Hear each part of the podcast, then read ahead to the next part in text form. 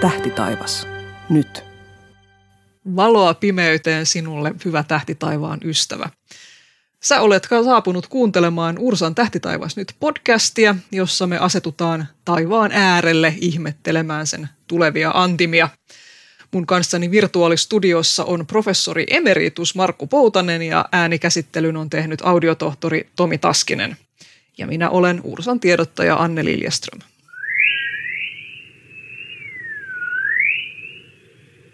Mitäs? Susta on tullut, tai siis on juuri tulossa emeritus. Miten tässä nyt näin pääsi käymään?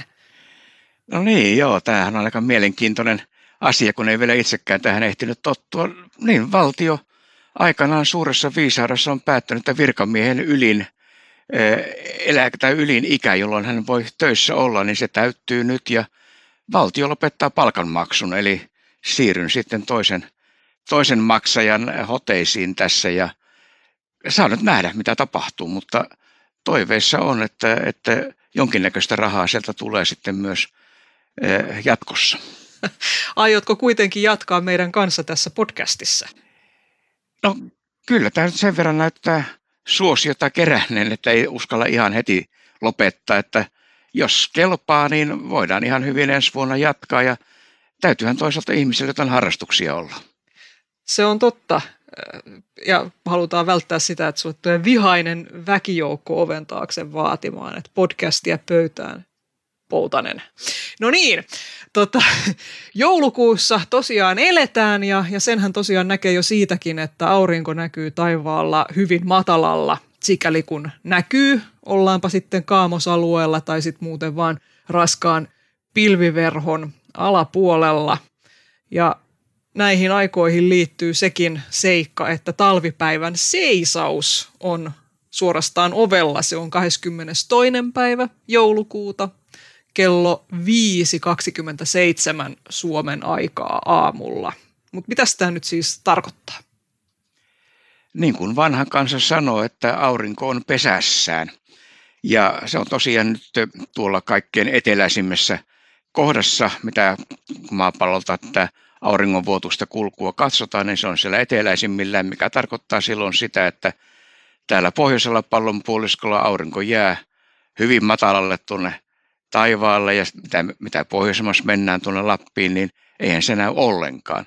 Ja vastaavasti sitten kun mennään tuonne eteläiselle pallonpuoliskolle, niin siellähän se aurinko näkyy komeasti ja korkealla ja kauriin kääntöpiirillä sitten siellä 23 astetta eteläistä leveyttä, niin siellähän se sitten posottaa keskipäivällä suoraan pään päältä. Eli tämä on ihan tätä auringon vuotosta kulkua ja nyt tässä tosiaan tämän joulukuun aikana ja tämän talvipäivän seisauksen ympärille, niin se auringon korkeuden muutos on aika hidasta siellä, että se on ikään kuin siellä tämän sinikäyrän pohjalla ja sitten kun mennään tuolta uuteen vuoteen ensi vuoteen, niin sieltähän se pongahtaa taas vähän nopeammin korkeammalla, mutta nyt eletään tätä hetkeä, että aurinko on matalalla ja pimeää riittää. Eli tosiaan maapallon pinnalla tai sanotaan maapallon pinnalla päivän tasaajan molemmin puolin kulkee kravun ja kauriin kääntöpiirit. Ei tietysti mitään fyysistä siellä on maan pinnalla näkyvissä, mutta sitten vuodesta toiseen auringon sijainti taivaalla vetää vähän niin kuin pehmeää siksakkia eli sinikäyrää siinä edestakaisin näiden kahden kääntöpiirin välillä. Ja se johtuu siitä, että maapallo, kun se kiertää aurinkoa, niin se taivaan lailla paistava aurinko on vähän eri kohdassa siinä maapallon pinnalla sitten. Voisiko näin sanoa? Aika usein vielä monet saattaa kuvitella, että se on päivän tasajalla aina ympäri vuoden näkyy siellä taivaan lailla keskipäivällä, mutta ei se näin toki ole, että se on silloin, kun on nämä seisauspäivät, talvipäivän seisauksen, se näkyy siellä eteläisellä kääntöpiirillä ja kesäpäivän seisauksen täällä kravun kääntöpiirillä pohjoispuolella ja ainoastaan sitten kevät- ja syystasauspäivänä niin silloin täsmälleen päivän tasajan yläpuolella se aurinko näkyy ja yhtä lailla tosiaan eihän näitä kääntöpiirejäkään sen paremmin siellä maan pinnalla näy kuin tätä vaikka meidän tuttua napapiiriä, joka on siellä Rovaniemen korkeudella, niin eihän sitäkään muuten näe, kun sinne, no näin voi kertoa, että vähän väärään kohtaan laitettu se tolppa siellä, joka kertoo sitä napapiirin paikasta, mutta ei sekään sen paremmin sieltä näy. Kerro meille, kuinka pahasti sua häiritsee se, että se on väärässä paikassa se tolppa? Olen tottunut asiaan. Itse asiassa napapiiri on viimeksi ollut siinä kohdassa. Napapiirihän sen paikka siirtyy, koska maan asento pikkasen muuttuu, niin napapiiri oli viimeksi siinä Joulupukin majan luona olevan tolpan kohdalla 1800-luvun puolivälin jälkeen. Eli on tästä jo aikaa ja se on seuraavan kerran siinä sitten joskus tuossa, mitä mä sanoisin, 20 000 vuoden päästä. Eli pukinpajalle on peruskorjausta odotettavissa vielä. Niin kuin se on kyllä, siellä. Kyllä. Se siirtyy semmoisen muutaman metrin vuoden aikana ja vähän edestakaisin siinä, mutta pikkuhiljaa on menossa pohjoiseen päin, kunnes se sitten tuossa joidenkin tuhansien vuosien päästä taas sitten kääntyy takaisin tulemaan etelään päin. Se kulkee noin suunnilleen Muonion ja Tornion väliä tämä napapiiri sitten tässä vuosituhansien ja kymmenien vuosituhansien aikana. Huhhuh. Mutta tämähän on itse asiassa just oikeaa aikaa vuodesta suorittaa tällaisia auringon elvytysrituaaleja, missä et varmistetaan, että se alkaa sieltä nousta vähän korkeammalle taivaalla. Mutta ehkä meidän ei tarvitse tehdä sitä, koska me tälleen tiedämme, vaan meillä on vahvat perusteet odottaa, että kyllä tämä tilanne tästä vielä niin sanoakseni paranee. Mutta tietysti pimeän ajan suhteen tämä on erinomaista aikaa sikäli, että pimeää riittää. Ja pimeää tosiaan riittää. Kaamos jatkuu Lapissa Sodankylän pohjoispuolella ja Etelä-Suomessa auringon laskusta auringon nousuun on 18 tuntia. Aivan pimeätä on 14 tuntia. Meillä täällä Oulussa sitten auringon noususta auringon laskuun on 20 tuntia ja ihan pimeätä 15 tuntia. Ja Etelä-Suomessakin aurinko on alle 10 asteen korkeudella keskipäivällä, että tällaista tämä on meillä täällä pohjoisessa, mutta ei se mitään, mennään näillä. Mutta että yötaivaskin alkaa vissiin olla keskitalven kuosissa. Siitä keskitalven tähtitaivaasta me aina täällä jaksetaan jauhaa. Jauhetaan siitä nyt taas sitten, että nyt kun se on meillä täällä, niin mitä siellä itse asiassa on? Joo, kyllähän se vähän riippuu tietysti pikkasen, kun tätä yötä riittää, niin meillä riittää myös valinnanvaraa siihen, että mihinkäs aikaan me sitä tähtitaivasta katsotaan. Ja ihan tuossa heti illalla, kun siinä 5 jälkeen, 5-6 maissa alkaa olla jo ihan täysin pimeää, niin sieltä näkyy vielä tämä syksyn tähtitaivas. Toki se on sinne länteenpäin kiertyneenä, mutta siellä on niitä. Mutta sitten tosiaan, kun mennään tuonne ilta 90 paikkeille, niin sieltähän ne rupeaa nousemaan. Orion alkaa pikkuhiljaa näkyä sieltä kaakon suunnalta ja myöhemmin yöllä sitten Sirius nousee kirkkaana sinne eteläiselle taivaalle, niin mitä myöhemmiksi tosiaan mennään, niin sitä enemmän näitä, mitä me aina mainostetaan, näitä hienoja talven tähtitaivaan kuvioita, niin ne alkaa näkyä siellä. Ja sitten kun jaksetaan odottaa riittävän pitkälle tuonne aamuyöhön tai aamuun saakka, kun tietysti aamullakin sitä pimeää riittää, niin siellä aamuhämärissä ennen auringon nousua, niin tähtitaivas on siinä asennossa taas, mitä se on tuolla kevät-talvella illalla tai iltayöstä. Eli tavallaan me nähdään tässä joulukuun tähtitaivaassa, kun katsotaan sitä pimeyden alusta sinne pimeän loppuun, niin melkein koko tämä vuoden kierto siellä tähtitaivaalla, että missä asennossa ne näkyy. Ja tämä itse asiassa on aika hyvä muistisääntö, että tähtitaivas on samassa asennossa seuraavana iltana 4 minuuttia aikaisemmin kuin edellisenä iltana. Ja tämä tekee 2 tuntia kuukaudessa. Eli kun meillä on 12 kuukautta, niin se on se 24 tuntia tulee vuoden aikana täyteen. Mutta tosiaan se, että se missä asennossa se on tänä iltana juuri nyt, niin se on kuukauden päästä, se on 2 tuntia aikaisemmin siinä samassa asennossa. Että tässä voi aika hyvin sitten laskea, että milloin se näkyy missäkin. Mä sanoisin, että tässä nyt keskitalven tähtitaivaalla on melko helppo. Siellä on sellaisia hyvin selkeitä tähtikuvioita siellä etelän suunnalla, niin kuin Orionin tiimalasimainen muoto, niin siinä niin kuin Orionin ympärillä on sitten aika paljon tällaisia suhteellisen helposti tunnistettavia tähtikuvioita. Että jos Orionista lähtee niin sanotusti yläoikeelle, niin siinä tulee Härän tähtikuvion sarvet näkyviin ja sitten siinä on myöskin toi Plejadien eli seulasten rypäleterttumainen tähtijoukko siitä sitten vielä vähän yläoikeammalle ja sitten taas Siriuksen kirkas tuikutus siitä alavasemmalle ja myöskin kaksosten tähtikuvio löytyy aika helposti taas sitten ylävasemmalle. Eli jos olisi niin kuin tähtikartta siinä, tähtikarttaa vähän vilkuilu ennen yötaivaan tarkkailua tai iltataivaan tarkkailua, niin sieltä voisi helposti, jos ei ole vielä ihan niin kuin näitä tähtikuvioita hallussa, niin nyt olisi aika helppo opetella sieltä, vai mitä sanot?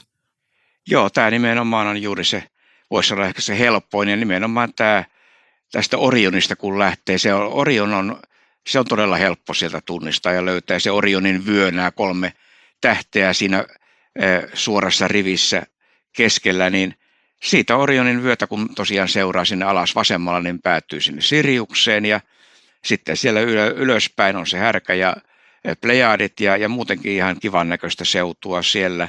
Suoraan ylöspäin löytyy Ajomiehen Kapella, se on kirkas tähti ja sitten kaksoset oli siellä ja sitten vielä sieltä Orionista tuonne itäänpäin tai vasemmalle, niin on pieni koira, pienen koiran Prokyon, sehän on aina myös kirkas tähti, niin siellä on paljon juuri tämmöistä kirkasta tavaraa siinä ja oikeastaan mihinkään muuhun vuoden aikaan ei ihan tämmöistä ilotulitusta siellä etelätaivaalla näy, että tämä on sen takia aina tätä kehutaan tätä talven tähtitaivasta, koska siellä todella on paljon katsottavaa ja paljon nähtävää. Ja tällaisia tiedollisia nähtävyyksiä siellä on myöskin siinä mielessä, että Orionin meistä katsottuna vasemmalla ylähartialla, mikä on alahartia, en tiedä, mutta siinä olkapäällä on tämä kuuluisa Betelgeuse-tähti, hyvin, hyvin suuri punertava tähti, joka kuuluisasti on tähtitieteellisessä mielessä lähellä sitä supernova-vaihettansa, mutta ei nyt meidän ihmisten aikaskaalassa ole aivan hetsiltään posahtamassa, mutta se on siellä ja sitten siitä Orionin vyöltä roikkuu tämä kuuluisa Orionin suuri kaasusumu, se löytyy sieltä ja itse asiassa hevosenpääsumukin on siinä ihan hollilla, että silleen tällaisia niin kuin kuuluisia kohteita voi ainakin kuvitella näkevänsä siinä suunnassa. Mutta joo, sehän Orionin sumu, sehän näkyy paljain silmin semmoisena pienenä tuuruna, että jos sitä ei tarkemmin katsele, niin se näyttää vähän sinne kuin tähti, mutta kyllä se pikkasen semmoinen tuhru ja kiikarilla näkyy vähän paremmin, mutta kyllähän se oikeasti niin kaukoputken tai valokuvauksen vaatii, että sitten rupeaa näitä sumuja sieltä oikein kunnolla näkemään, että siinä mielessä nämä sumut on vähän keljuja, että niitä paljaan silmin tai kiikarilla ne aika vaatimattomaksi ne kaikki tuppaa jäämään, että ei ne niin hienoja ole kuin sitten valokuvissa. Ei olekaan. Ehdottomasti mä sanoinkin, että tiedollisia nähtävyyksiä, koska se jää enemmän sitten paljain silmin tiedon tai uskomuksen varaan, mutta tavallaan se, että Orionin tähtisumukin on niin kuuluisa, moni on varmaan sen nähnyt, jos ei nyt suoraan muistakaan miltä se näyttää, niin siellä se on, että se ei ole keksitty juttu. Mutta Ursalle tuli just tänä aamuna nyt, kun tässä podcastia tehdään, niin tuli semmoinen kysymys sosiaalisessa mediassa, että minkä takia linnunrata näkyy eteläisemmissä maissa paremmin kuin meillä täällä Suomessa. Niin mitä sä sanoisit tähän?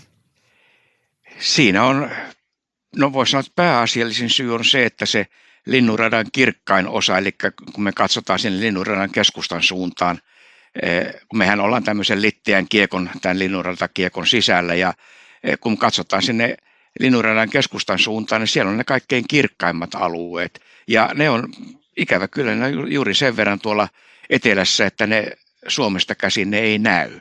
Eli kun me mennään sitten tuonne Etelä-Eurooppaan tai vielä etelämmässä, niin alkaa pikkuhiljaa sieltä näkyä, niin se on ehkä se pääasiallinen syy, että se linnunrata näyttää sitten kirkkaammalta. Sitten toinen on se, että jos satutaan olemaan jossain vuoristossa vähän korkeammalla kuin mitä tässä Suomessa melkein merenpinnan tasalla ja on semmoinen oikein kunnon kuuton kirkas yö, niin kyllähän sekin jo avittaa aika paljon siinä, että nämä ehkä yhdessä tekee sitten sen, että se linnunrata tosiaan se on kyllä paljon silmiinpistävämpi siellä sitten etelän mailla, mutta toki kyllähän se Suomessakin kun pimeään paikkaan menee ja on tämmöinen kuuton pimeä yö ja ei ole lähelläkään mitään valaistusta, niin kyllähän se Suomestakin ihan komeasti näkyy. Kyllä se edelleen menee sieltä hyvin läheltä taivaan lakea pitkin yötä, että keväällä se on sitten enemmän tuolla lähellä horisonttiin, mutta vielä on hyvä aika katsella linnunrataa ja kun nyt tässä kuuttomista pimeistä öistä tuli puhe, niin puhutaanpas kuusta sitten vähän. Kuukauden pimeimmät yöt sattuu tosiaan kuun puolivälin paikkeille, koska uusi kuu on 13. päivä joulukuuta, mutta nyt kun kuukin on upea kohde, niin milloin olisi paras hetki katsella sitä nyt tässä joulukuussa? Kyllä se yleensä sanotaan, että kuu on parhaimmillaan näkyy silloin puolen kuun aikoihin juuri sen takia, että silloin kuun pinnalla näkyy varjoja. Jos me ajatellaan täysikuuta, mikä tietysti nyt olisi sitten ihan siinä mielessä hienoa, että kun se nousee niin korkealle taivaalle ja näkyy hyvin komeasti ja korkealla koko yön, niin se täysikuun hetkellä ne varjot oikeastaan katoaa sieltä kuun pinnalta, kun aurinko paistaa niin kuin kohti suoraan, tavallaan meidän selän takaa suoraan siihen kuun pintaan, niin siellä ei ole varjoja. Se näyttää vähän tämmöistä litteeltä ja piirteettömältä ja sen takia sitten se paras hetki on todella siellä puolen kuun seutuvilla, mikä tässä nyt joulukuussa tarkoittaa sitä, että se ensimmäinen kerta on tuossa joulukuun ensimmäisellä täydellä viikolla, jolloin kuu on sitten vähenemässä vaiheessa ja näkyy aamuyöstä ja aamulla. Eli aamutaivaalla on tämä puolikas kuu ja sitten vähän myöhemmin kuun sirppi, mutta se alkaa sitten jo laskeutua sinne lähemmäs auringon suuntaan. Ja toinen on sitten tämä jouluviikolla, kun kuu alkaa taas kasvaa kohti täyttä kuuta, niin siellä sitten jouluviikon loppupuolella erityisesti, niin se on jo melkoisen komealla ja komea ja korkealla, niin silloin siinä joulun alla sitä voi katsella ja se on iltataivaalla silloin.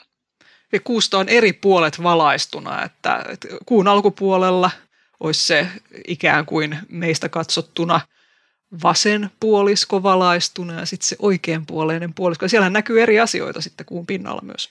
Kyllä, nimenomaan ja sehän siinä onkin kivaa sitten katsoa näitä vähän miltä ne eri puoliskot näyttää ja toki tietysti tuon täyden kuun aikana ne näkyy yhtä aikaa, mutta että, niin kuin sanottu, niin ne on paljon kivemman näköisiä silloin ja varsinkin jos kiikarilla katselee ja semmoinen ihan tämmöinen muistisääntö, mistä mä aina itse helposti muistan, että mitespäin se kuu onkaan siellä taivaalla, niin tämmöinen vasen valaistu vähenee. Eli Jos se kuun vasen puoli on valaistu, niin silloin se kuu vähenee, eli se on se pienenevä kuu siellä ja näkyy silloin aamutaivaalla. Ja kuten tuossa jo täysikuusta mainittiin, täysikuu sattuu nyt sitten joulukuussa. Se on 27. päivä joulukuuta. Se todella on korkealla, että Etelä-Suomessa peräti 58 asteen korkeudella se ei sitä korkeammas nousekaan, ja Utsjoellakin se on 48 asteen korkeudella. Nyt jos tarvitsee pistää sukset jalkaan ja hiihtää lähikylään syystä tai toisesta keskellä yötä, niin valoa riittää. Valoa riittää, ja tosiaan siellähän nyt Utsjoella, niin, itse asiassa edes Oulussa, niin taitaa olla niin, että kuu ei siinä täyden kuun aikaan edes laske taivaanrannan alapuolelle, vaan se näkyy ympäri vuorokauden. Ja tietysti kun kaamos on menossa siellä pohjoisessa, niin mikä siinä kuuhan siellä valaasee nyt sitten?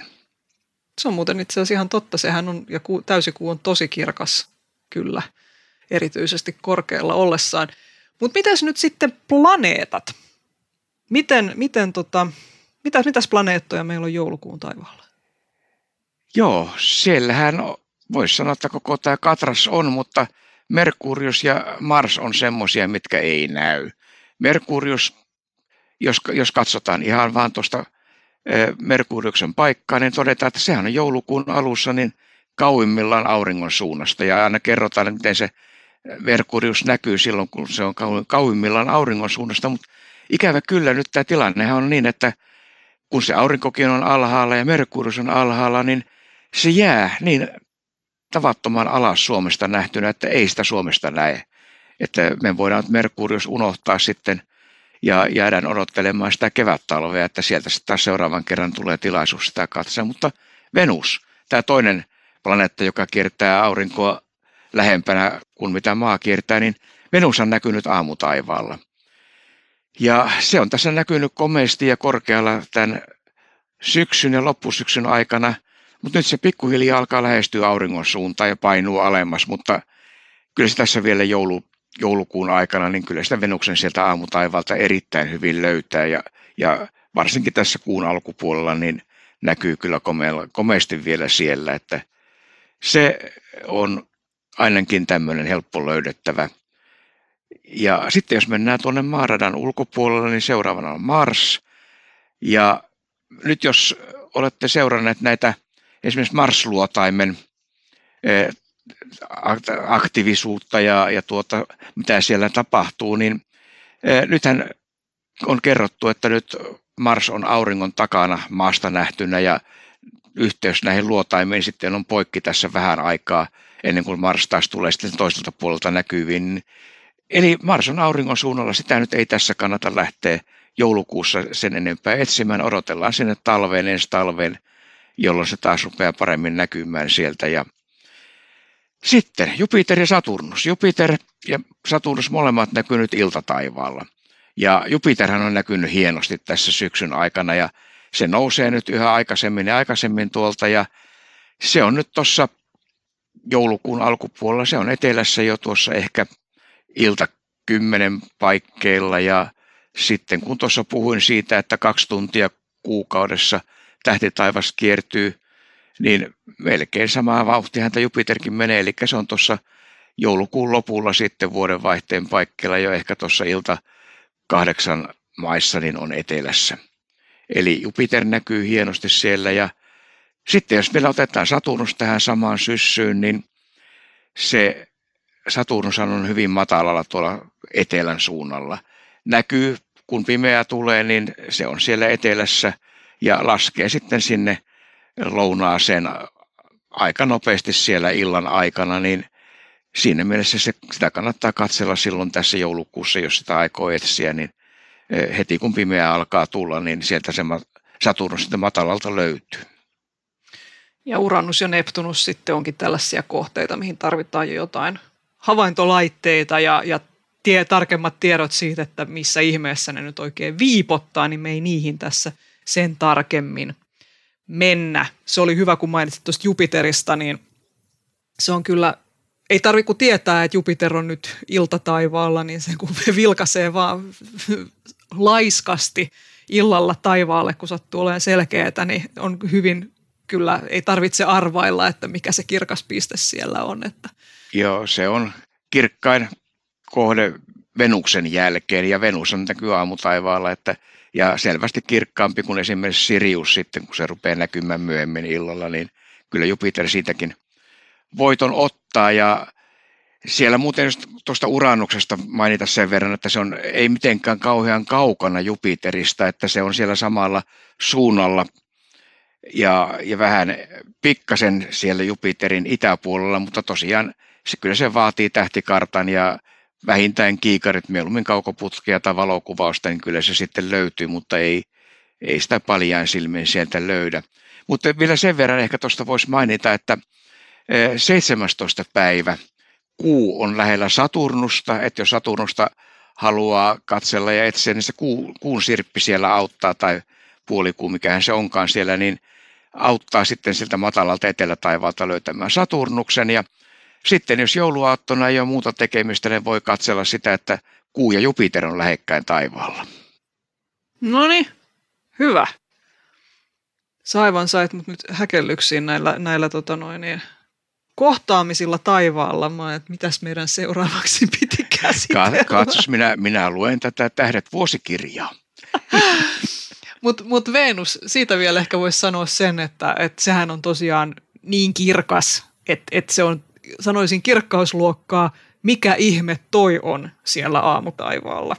Eli sitä ei todella tarvitse arvailla, että mistä on kyse. Ei tarvitse arvailla, ja kyllä se silloin, kun kirkkaimmillaan on ja on sopivat pimeät olosuhteet, ettei mitään muuta valoa ole, niin kyllä mä oon itsekin nähnyt, kuinka Venus heittää varjon. Eli tulee varjo, se on sen verran kirkas, että paljaan silmin erottaa Venuksen luoman varjon.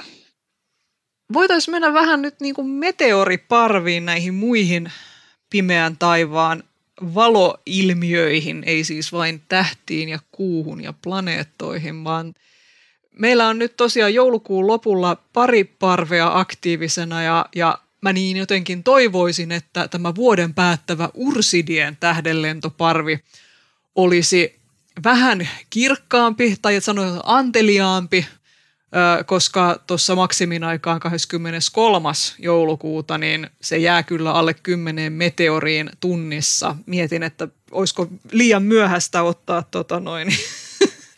yhdistyksen nimeksi tähtitieteellinen yhdistys Perseus. Mä luulen, että se Suomessa kohtaisi reaktioita. Mut onneksi ainakin muistaisi hyvin. Onneksi meillä on sentään Geminidit. Mitäs me voidaan sanoa Geminideistä? Joo, Geminidithän on yksi näitä, voisi sanoa, kaikkein runsaimpia ja luotettavimpia tähdenlentoparvia. Se aina vuodesta toiseen, niin uskollisesti siinä joulukuun puolivälin paikkeilla on tämä maksimiaika. Nythän se taitaa olla 14. päivä. Tänä vuonna ja tällä kertaa tarkemmin jo siinä iltayöstä tämä maksimihetki, ja siellä on parhaimmillaan niin tuommoinen ehkä 6-70 tähdenlentoa tunnissa, joka nyt jos laskee sitten toisinpäin, niin se on noin 1 kappale per minuutti. Et eihän se sinänsä mikään semmoinen, että jatkuvasti siellä räpsii, mutta ei siinä kauaa tarvitse katsoa, kun sieltä jo ihan varmasti sen tähdenlennot näkee, ja kun se tulee näyttävät tulevan tuolta kaksosten suunnalta, siitähän tämä nimikin tulee, Geminidit, niin se on tosiaan ihan iltayöstä lähtien, sitä voi sieltä katsella, ja nyt vielä tänä vuonna tietysti sattuu sekin hyvä puoli, että kuu on lähellä uutta kuuta tässä maksimin ympärillä, eli kuukaan ei ole siellä taivaalla sitten häiritsemässä ja valasemassa, eli jos vaan selkeää on, niin kyllähän ne näkyy, mutta sehän tässä joulukuussa jo tuppaa olemaan hankalaa, että silloin kun tulee selkeää, niin yleensä lämpötilakin tipahtaa reippaasti tuonne pakkasen puolelle, ja ei se kauhean lämmintä hommaa siellä sitten seisoa tumput suorana, katsoa taivaalle pari tuntia yhteen perään, niin kyllä se jo pikkasen vaatii lämpimiä töppysiä ja vähän pilkkihaalaria niskaan. Näin se on. Mä just tässä mietiskelin, että mulle tulee nyt 13 vuotta täyteen vuoden alussa tässä hommassa. Ei podcastia tekemässä, vaan siinä mun varsinaisessa hommassa. Ja musta tuntuu, että onkohan mä kerran tehnyt Geminideistä lehdistötiedotteen ihan sitä varten, että siinä niin kuin joulukuun alkupuolella alan vähän katsella sääennustetta niin kuin maanlaajuisesti. Ja sitten jos näyttää siltä, että on vaan tosi pilvistä, niin ei tee kauheasti mieli sitten kertoa, että hei, nyt olisi muuten tuolla pilvien takana mieletön tähtisade. No ei se nyt ihan sellainen ole, mutta olisi tämmöinen, voi niin ihan reippaasti tähdenlentoja nähtävissä, koska jotenkin ei halua sitten myöskään aiheuttaa pettymystä tässä, niin sitten mieluummin ei kerro siitä, jos niitä ei kukaan kerran pysty näkemään. Joo, se on se elokuun Perseidit, joka on suunnilleen yhtä tuottelias tähdenlentoparvi, niin se on tietysti paljon kivempi, koska silloin on lämmintä ja aika usein elokuussa vielä sattuu, että yötkin on vähän kirkkaampia, ei ole ihan niin paljon pilvisyyttä kuin tässä vuodenvaihteen lähellä, niin se on sillä tavalla paljon helpompi, mutta kyllä toki, jos vaan selkeä on, niin ainakin kannattaa käydä yrittämässä ja katsomassa tuossa kuun puolenvälin paikkeilla, että jospa niitä näkyy. Eli kannattaa pukeutua aivan palloksi sitten ottaa vähän esimerkiksi glögiä tai teetä tai mitä nyt tykkääkään lämpimikseen juoda, ottaa mukaan termariin sitä. Mitä paksumpi makuualusta, niin sitä parempi, että se eristää sitä maan kylmyyttä. Ja sitten tietysti tässä se, että joo, se maksimi on torstaina iltayöllä 14. joulukuuta, mutta jos edellisinä iltoina on selkeätä tai seuraavina iltoina on selkeätä, niin kannattaa mennä, että joo, silloin niin kuin 14 illalla niitä näkyy eniten, mutta kyllä niitä näkyy ihan kivasti. Myös siinä ympärillä, että ei olla ihan nyt yhden illan varassa kuitenkaan. Tammikuun kvadrantidien kanssa on paljon sitten tarkempi se aikaikkuna, mutta Geminidit, Kandee. Joo, sehän riippuu ihan tosiaan siitä, miten leveä se soravana on siellä, minkä läpi maa kulkee aina kerran vuodessa. Ja Geminidellä se on sen verran leveä, että se on ihan semmoinen, voisi sanoa varmaan viikko, melkein toista viikkoa siinä sen maksimin molemmin puolin on sitä aikaa, jolloin näitä tähdenlentoja näkyy ja toki tosiaan sen maksimin aikana eniten, mutta ei kannata toivoa heittää, että jos seuraavana iltana on selkeä, niin kannattaa ilman muuta mennä katsomaan. Ja sitten kun on näitä muutamia tähdenlentoparvia, missä se maa hurahtaa sitä soravanasta läpi sitten parissa tunnissa, niin niitä ei sitten paljon sen ulkopuolelta näy, mutta Geminidejä kannattaa yrittää katsoa, jos siinä edes lähiöinä on selkeä luvassa. Kyllä joo, koska siis Geminidejä yleisesti nähdään 4.–20. päivä joulukuuta, että totta kai silloin 4.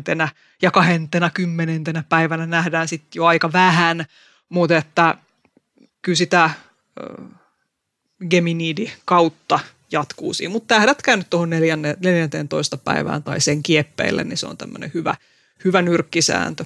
Ja sen lisäksi tietysti vielä muistaa, että näissä Geminideissä on aika usein tämmöisiä hitaita ja kirkkaita vanoja jättäviä tähdenlentoja, eli siinä mielessä se saattaa olla ihan näyttävää, että jos siellä semmoinen kirkas tähdenlento menee, että se ei ole mikään tämmöinen nopea huiskasu siinä, vaan siellä voi todella olla oikein näyttäviäkin siinä seassa. Näin, mutta hei, mennään sitten muihin ilmakehän ilmiöihin.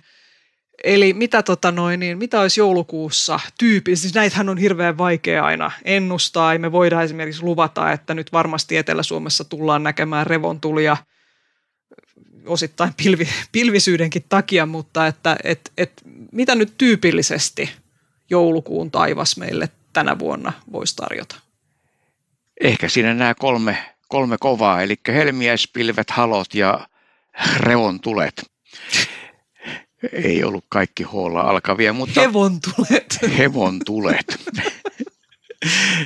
Ja kaikissa näissä on oikeastaan se, ehkä halot on vähän poikkeus, mutta että näissä kaikissa on ongelmana se, että pitäisi olla suhteellisen selkeä. Ja jos nyt aloitetaan tuosta noista helmiäispilvistä, niin itse asiassa juuri ennen tätä nauhoitusta, niin rupesin tuosta Ursan taivaanvahdista katsomaan, että minkäs verran tässä on nyt jo marraskuun aikana esimerkiksi, jolloin niitä helmiäispilviä alkaisi näkyä, niin onko havaintoja, mutta en löytänyt yhtään vielä tuolta taivaanvahdista, että nehän on tyypillisesti juuri tämmöisiä, sanotaan joulu-tammikuun keskitalven aikaan näkyviä auringon laskun tai auringon nousun suunnalla tämmöisiä helmiäisen hohtoisia, hyvin korkealla olevia pilviä, ja aika usein se tyypillisesti näkyy tuolla pohjoisemmassa Suomessa, mutta silloin kun niitä näkyy, niin kyllä ihan Etelä-Suomea myöten, mutta nyt ilmeisesti on todella ollut niin pilvistä, tai sitten niitä ei vaan silloin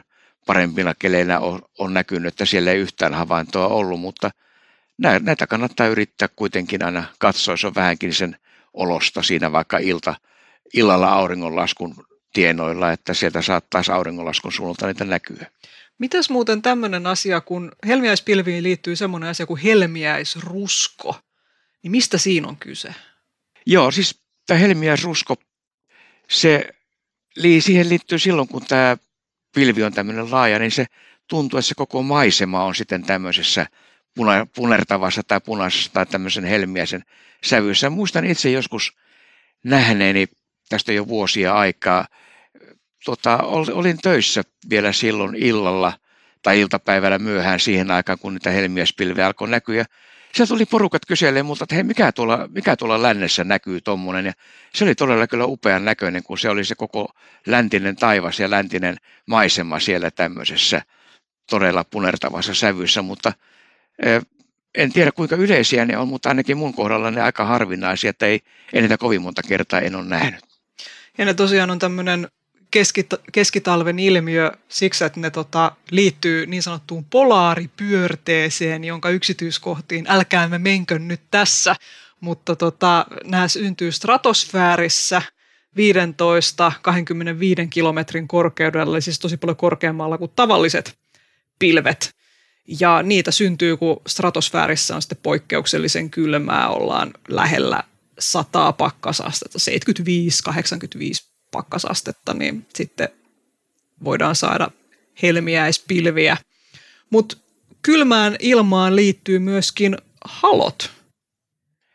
Kyllä, ja nyt on nimenomaan se vuoden aika, jolloin ihan tietyn tyyppisiä haloja näkyy, nimittäin melkein mihin aikaan vuodesta tahansa näkyy auringon tai kuun ympärillä näkyviä renkaita ja läiskiä sitten siellä taivaalla, mutta sitten se, mikä tässä on ihan tämän talven ja erityisesti näiden kylmien aikojen erikoisuus ja erityisyys sitten on nämä jääsumuhalot, ja mitkä syntyy keinovaloista, esimerkiksi tai keinovalopilareista, pilareita, jotka sitten on tämmöisiä ihan näyttää jostain tämmöisestä katuvalosta nousevan tämmöinen valopilari suoraan ylöspäin, ja se voi olla myös vähän kauempanakin, että se valo lähde jää sinne jonnekin piiloon.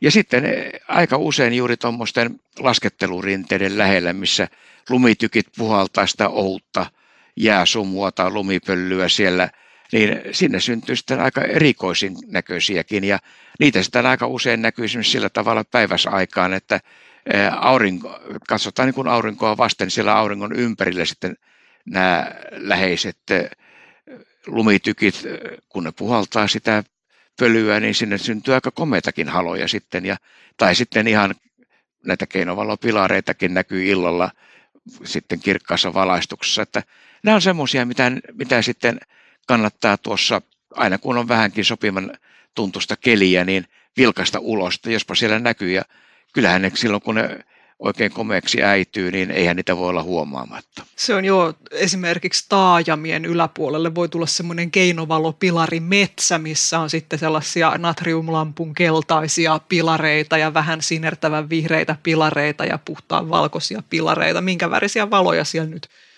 sattuukaan olemaan. Ja tietysti aina välillä sit voi käydä niinkin ihmeellisesti, että se pilviin sitten muodostaa tällaiseen katulamppukartan. Tätä on nähty muutaman kerran. Joo, eihän tästä monta vuotta ole aikaa, kun taivaanvahdissa oli oikein tämmöinen pitempikin keskustelu asiasta, ja siellä oli todella komea kartta sitten sieltä. Kyllä se vaatii kyllä jo aika hienot olosuhteet, mutta kaikki on mahdollista. Ja tosiaan, niin kuin sanoit, niin tämähän on yksi semmoinen kiva asia kanssa, että ei ne ole mitään tämmöisiä värittömiä vaaleita pilareita, vaan se todella se katulampun värikin saattaa oikein kivasti tulla siihen, ja ihan samassa silmäyksessä, kun näkee, että siellä on se sinistä ja keltaista ja ties mitä värejä siellä, niin kyllä se on aika hienon näköinen. Mutta tietysti sitten myöskin ihan näitä niin kuin tavanomaisia ylempänä ilmakehässä muodostuvia haloja, eli siis vaikka kuun ympärillä voi näkyä rengas, jos siellä on korkeammalla ilmakehässä sopivan mallisia jääkiteitä, ja auringon ympärillä voi näkyä haloja ja näin, mutta että ehkä nämä just on tosiaan nämä jääsumuhalot täällä matalammalla, lähempänä maanpintaa, mitä nyt sitten tässä keskitalvella tyypillisesti havaitsee. Mutta sitten semmoinen ilmiö, mikä ei liity oikeastaan noihin pakkasiin, on revontulet. Joo, vaikka joskus vanha kansa puhuu, että kovilla pakkasilla näkyy revontulia, mutta se johtuu siitä, että silloin on selkeää ja revontulet näkyy, ja sitten kun on selkeää, niin yleensä on pakkasta. Että eihän se sillä tavalla tosiaan pakkaseen muuten liity, kuin että tarvitaan se selkeä keli, että ne näkyy. Ja tästä selkeästä kelistä tosiaan tässä oli pari viikkoa sitten oli todella mittarit punaisella, ja näytti, että on todella isot häiriöt menossa, ja ilmeisesti siellä oli todella huippukomeat revontulet, olisi ollut näkyvissä, mutta taisi olla lähestulkoon koko Suomi paksun pilviverhon alla, että kyllä se meiltä jäi sitten näkemättä se spektaakkeli, mutta kyllä tässä kun aurinko nyt menee kohti aktiivisuuden maksimia, ja, joka ilmeisesti on nyt ensi vuoden aikana, ja sitten ennen kaikkea se yleensä ne kaikkein voimakkaammat, että tämmöiset äkilliset purkaukset sattuu aika usein sinne sen maksimin tai sen vähenemisvaiheessa, eli tuossa sanotaan niin kuin vuoden kahden sisällä, niin kyllä meillä on näitä revontulia odotettavissa, että eiköhän tässä vielä hyvässä lykyssä satu semmoinenkin sää, että ihan Etelä-Suomessakin on selkeä ja me nähdään näitä hienoja revontulia sitten myös täällä etelässä, että eihän se tuonne Lapissa, niin eihän se niin tavatonta ole, että lähestulkoon jokainen selkeä yöhän siellä näkyy revontulia, mutta juuri nämä kaikkein upeimmat ja komeimmat, niin kyllähän se semmoisen jonkinnäköisen auringon purkauksen siinä vaatii, että se syntyy niin, että ihan täällä etelässäkin saakka nähtäisi. Ja kerrataan vielä tosiaan, että Etelä-Suomessa meille on hyvä tapa pysyä kärryllä revontulitilanteesta silleen, että seurataan ensinnäkin Ilmatieteen laitoksen verkkosivujen avaruusennustetta ja tilataan sähköpostiin revontulihälytys. Eli netissä vaan haetaan avaruussääkeskus ja revontulihälytys ja sieltä sitten tilataan sähköposti ja sitten tämä palvelu lähettää aina sähköpostia kerran tunnissa, kun Etelä-Suomessa olisi hyvät mahdollisuudet nähdä revontulia juuri sillä hetkellä. Että näin kansi tehdä ja me sitten taas täältä puolestamme toivotetaan meidän kaikille kuulijoille mahdollisimman selkeää taivasta koko joulukuulle tietysti. Ja sitten vielä hyvää ja rauhallista vuodenvaihdetta ja me lupaamme palata asiaan taas tammikuussa. Hyvää joulua!